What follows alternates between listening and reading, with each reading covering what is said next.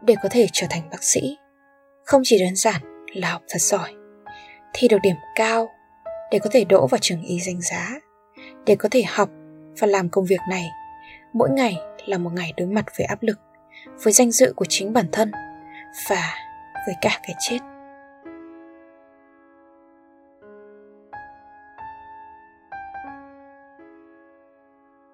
Gửi em, cô bé vừa thi trượt vào ngành bác sĩ đa khoa. Sáng nay em gọi cho anh, nức nở. Điểm thi của em thấp quá, chắc em không thi đỗ vào bác sĩ đa khoa rồi anh ạ. Nhà em nghèo, cả gia đình họ hàng đều không một ai làm bác sĩ. Mà vì em học tốt nên cả họ kỳ vọng em có thể đỗ vào trường y.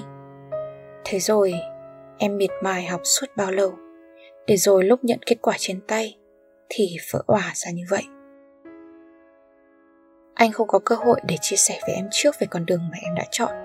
Và dường như thì cũng ít ai chia sẻ cho em, cũng như các bạn cùng trang lứa, về việc lựa chọn làm bác sĩ.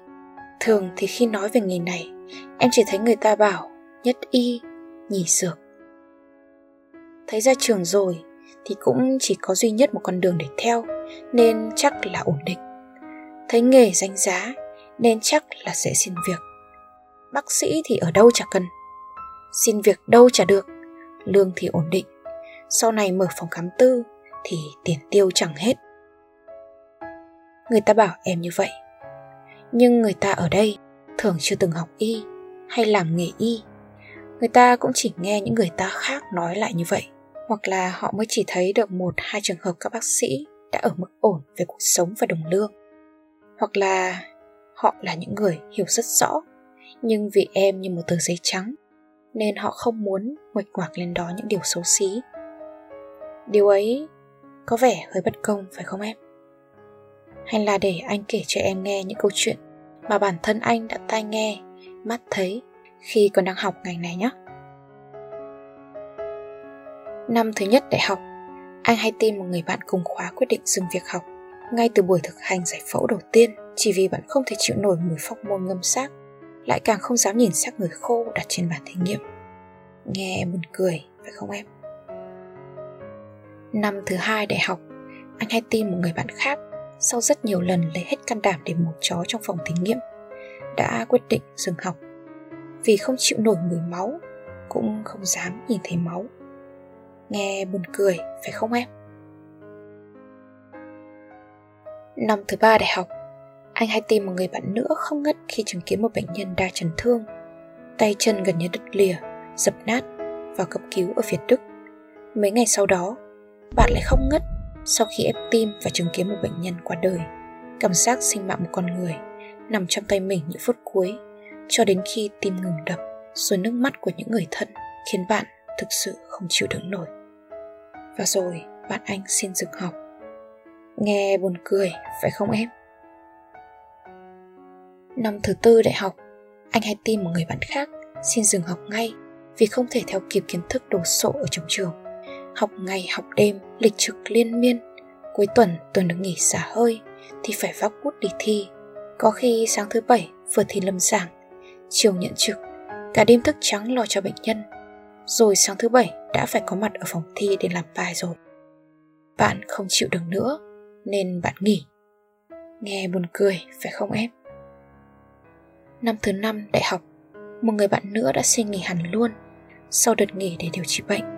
Hai tuần đi thực tập ở bệnh viện lao phổi, dù đã tuân thủ rất nghiêm ngặt về việc phòng bệnh, nhưng rồi một ngày ho khạc đờm nhiều quá, tình cờ đi khám bạn anh biết mình cũng bị mắc bệnh lao. Nguy cơ lây từ các bệnh truyền nhiễm ở môi trường là rất lớn, và có những thứ dù ta có cẩn thận đến mấy vẫn không thể nào khẳng định là sẽ không mắc phải. Và cả nhà bạn cũng đã nhất quyết đồng tình cho con thôi không học nữa. Nghe buồn cười phải không em? Năm thứ sáu đại học, anh đau đớn khi biết tin một người bạn ở phương xa nhảy từ tầng năm xuống tự tử, không cứu được. Trước khi đi, bạn để lại bức thư cho gia đình, nói rằng ở trường quá nhiều bạn học giỏi, quá nhiều thầy cô giỏi, áp lực học hành cộng thêm môi trường cạnh tranh quá khốc liệt khiến bạn không thể tìm được lối thoát cho bản thân, Dù bạn cũng là một người học xuất sắc, chỉ là người giỏi sẽ có người giỏi hơn, và bạn không chấp nhận được điều đó. Nghe buồn cười, phải không em? Và khi tốt nghiệp ra trường, rất nhiều người bạn của anh đã quyết định không theo nghề nữa. Đứa làm cái này, đứa làm cái kia, miễn là kiếm được tiền. Bởi loay hoay một hồi đi xin việc chật vật mới tá hỏa ra là còn phải học thêm một chặng đường dài nữa. Trong khi kinh tế gia đình thì đã cạn kiệt, giờ thì làm đến bao giờ thì mới mở được phòng khám tư mà kiếm tiền không suy nghĩ? Làm đến bao giờ mới có nhà lầu, xe hơi, công ăn việc làm ổn định, cứ thế mà thăng tiến? Thôi thì mệt quá rồi, thì làm nghề khác luôn cho rồi. Nghe buồn cười, phải không em? Nhưng tất cả những điều ấy đều buồn cười đến rơi nước mắt em ạ. À. Anh biết em thích học y, và cũng nhiều người bạn khác như em đều ôm giấc mơ làm bác sĩ. Có khi các em cũng chỉ nghĩ đơn giản, khoác lên mình màu áo trắng, mang sứ mệnh cứu người, đem điều tốt đẹp đến cho mọi người, là một hình ảnh, một công việc hết sức thiêng liêng và đáng để mơ ước. Nhưng làm bác sĩ ở Việt Nam mình, để đạt được những hình ảnh thiêng liêng ấy là cả một quá trình nỗ lực không ngừng nghỉ, là sự can đảm và trung thực, là rèn luyện khắt khe đến ghê người, là ti tỉ thứ áp lực vô hình đè nặng lên từ rất nhiều phía. Học làm bác sĩ không chỉ đơn giản là điểm số đầu vào cao ngất ngưỡng và một trí tuệ thông minh rạng rỡ đâu em.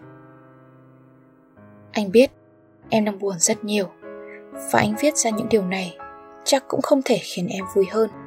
Chỉ chính em mới biết mình cần gì và nên làm như thế nào. Nếu em còn niềm tin, còn nuôi ước mơ và hoài bão với nghề bác sĩ ở Việt Nam, anh hy vọng vẫn thấy em đăng ký thi tiếp vào năm tới, và mong rằng nếu một ngày nào đó, nếu có thể trở thành đồng nghiệp của em, anh sẽ tự tay viết một bức thư cho em vào ngày em tốt nghiệp. Hy vọng là các bạn sẽ thích video lần này, và đừng quên like, share, subscribe ủng hộ cho chúng mình. Và nếu các bạn thích những nội dung như trên thì hãy đăng nhập vào spideroom chấm com. Mình là Isa, xin chào và hẹn gặp lại.